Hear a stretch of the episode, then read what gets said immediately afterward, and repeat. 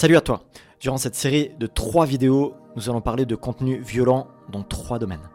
Des vidéos de scènes de guerre et de scènes de combat, type UFC. Deuxièmement, de la violence dans les films et les jeux vidéo. Et puis troisièmement, de la violence dans la pornographie. La question que nous allons poser surtout est celle-ci. Comment réagir face au contenu violent? Il y a toutes sortes d'émotions en fait qui s'agitent en nous après ce type de contenu. Sans avoir forcément le contexte du gars qui se fait tabasser, on va réagir en fonction de nos blessures, de notre sentiment d'injustice ou de notre histoire.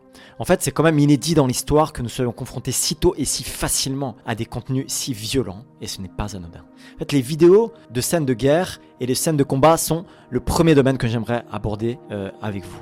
Et il y a 3 choses que suscite ce type de vidéos de scènes de guerre. La première, c'est la peur. En fait, j'ai pas besoin de vous faire un dessin sur ce que vous pouvez voir comme scène de guerre, de bagarre de rue et de sport de combat type MMA, UFC, tout ça. D'ailleurs, si vous visionnez régulièrement ce type de contenu, votre algorithme va sans cesse et sans relâche vous proposer des séquences de ce genre. Mais même si vous n'êtes pas intéressé par les scènes de bagarre, eh bien, il y a le sociologue Jocelyn Lachance qui dit ceci, il dit que certains commanditaires utilisent les images pour pouvoir contaminer les imaginaires par la peur. Et il continue en affirmant que, surgissant parfois au hasard des algorithmes, ces vidéos ont un effet dévastateur. On n'a rien demandé, on est sur notre téléphone, on scrolle tranquille, et puis tout à coup, on se retrouve là face à une vidéo, genre d'une violence qu'on n'attendait pas. La violence gratuite sur des animaux, des scènes de guerre qu'on n'a pas demandé, des scènes de violence. Et on se dit, mais c'est pas possible, qui a fait ça? Pourquoi? Comment ça se fait que ça se retrouve là, comme ça, sur mon téléphone? On est choqué. Alors attention, parfois, la vidéo est salutaire. La vidéo est utile et nécessaire parce que pour les victimes, on a la preuve d'harcèlement et d'agression gratuite qui a lieu de plusieurs personnes sur une seule victime. Et donc c'est très important. Mais là aussi, cette vidéo, elle n'est pas faite pour être montrée au vu de tous. On a aussi parfois la preuve de bavures policières, de violences sexistes et gratuites. Donc tout n'est pas mauvais évidemment, mais comme je l'ai dit, ces vidéos ne sont pas là pour être balancées à tout un chacun. Alors, pour parler des arts martiaux et des sports de combat, par exemple type MMA, Ultimate Fighting, là aussi, il s'agit d'un style de violence réel. Et ça peut devenir quelque chose de tout à fait addictif. Pourquoi ? Parce que, eh bien, là je cite un auteur aussi qui dit que le spectateur est davantage intéressé par la violence du divertissement et l'excitation du spectacle que par les performances sportive. Et même quand cela suscite la peur, en fait on en redemande parce que la peur génère aussi une forme d'attraction. Et c'est là qu'on retombe dans cette idée de susciter des émotions fortes qui sont là aussi pour nous doper, nous évader, nous faire sortir du quotidien. Parfois nous identifier aussi à ces combattants pour nous sentir forts, nous sentir puissants. Mais il faut se rappeler que derrière ces images, il y a aussi ces puissants réseaux sociaux qui feront tout pour que vous restiez scotché à votre écran. Ils ne sont plus juste un moyen de communication, ils sont un business qui brasse des milliards. Et plus vous êtes accroché et plus ils gagnent des billets. Peu importe l'impact que ça peut avoir sur vous. Et voici ce qu'a dit un autre auteur à ce propos. Les images vont et viennent comme une pluie de sensations qui nous submerge et on en redemande.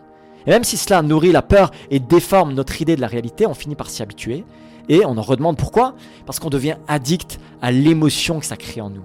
Et la dopamine, vous savez, cette fameuse hormone, cette neurone du plaisir, hein, on en parle de plus en plus, eh bien, elle va réclamer sa dose. Elle crée en nous des comportements de dépendance. Et sans nous en rendre compte, elle va nous pousser à réclamer certains contenus qui créent les mêmes sensations que la drogue ou d'autres types d'addictions. La deuxième chose, après la peur, que suscite ce type de violence, de vidéos violentes qu'on n'a parfois pas demandé, eh bien, c'est la haine. Pourquoi ?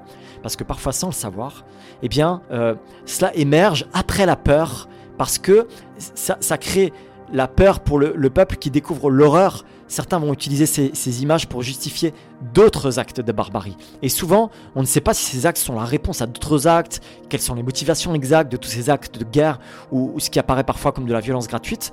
Et là aussi, le sociologue Jocelyn Lachance, il va dire on regarde ces vidéos d'attentats ou de combats comme on regarde sur YouTube des scènes de cinéma célèbres et parfois violentes sans voir le film en entier. Et là, c'est très important. C'est-à-dire qu'on n'a pas le contexte de la vidéo. C'est-à-dire que ces images, elles vont nourrir en nous la haine qu'on a déjà un petit peu face à certaines catégories de personnes. Et là, je cite du coup la citation de ce sociologue qui dit que les images sont présentes, l'horreur est mise en scène, le point de vue reste subjectif. Pourquoi ? Parce qu'il s'inscrit dans une vidéo dans un contexte plus large, susceptible d'en éclairer la compréhension, et ça incombe au spectateur qui n'effectuera pas toujours ce travail ou ne disposera pas des ressources pour arriver à faire ce travail du contexte plus large de cette vidéo. Et donc, la méfiance et le repli finit par nous avoir. Ça, c'est la troisième chose que suscitent les vidéos violentes type guerre ou combat. C'est la méfiance et le repli. Parce que finalement, après la peur et la haine, ou bien les deux, ces vidéos créent un sentiment de méfiance pour les gens en général. On cherche à se protéger parce que si on voit cela de nos yeux, devant nous, ça donne l'impression que ça peut nous arriver à nous aussi. Ces images sont traumatisantes et en fait, elles suscitent en nous des peurs infondées, de l'insécurité. Et parfois aussi, elles attisent la haine contre des autres peuples en particulier, peut-être des peuples qu'on n'a jamais rencontrés en réalité. Mais tout cela dépend évidemment aussi de notre parcours de vie, des personnes qu'on a fréquentées. Et si on n'a pas l'habitude de côtoyer des gens de telle ou telle origine, eh bien on va plutôt garder à l'esprit ce qui nous fait peur parce que l'être humain, de manière générale, a peur de l'inconnu. Donc ces vidéos nous poussent alors à mettre toute une nation, une culture particulière dans un même sac et à nourrir des pensées racistes. Elles clivent et traumatisent notre esprit. Alors malgré tous les éléments un peu négatifs que je peux dire sur les vidéos type violente, mais je crois que, en fait, de manière générale, il faut simplement se poser des questions d'ordre un petit peu réfléchi et constructive. Voici les questions auxquelles je vous propose de réfléchir pour terminer. Elles sont hyper importantes parce qu'on se les pose presque jamais. Qu'est-ce que l'on fait avec ce que l'on visionne et comment est-ce qu'on réagit intérieurement? Comment cela impacte et influence nos vies? Et là, je rappelle ce qu'a affirmé George Lucas, le créateur de Star Wars. Il a dit ceci, il a dit la peur mène à la colère mène à la haine mène à la souffrance. Et je termine par cette citation. Les images déclenchent une réaction, créent des impressions. Elles sont ambivalentes. En effet, les images ne peuvent mener à un débat ou laisser supposer une interprétation critique. C'est à nous de formuler la critique. Aussi, chaque fois que nous voyons des spectacles de puissance militaire ou d'effusion de sang, nous devons nous poser la question suivante. Qu'est-ce que ces images veulent de moi? Et qui en ressort plus fort si je leur donne ce qu'elles veulent?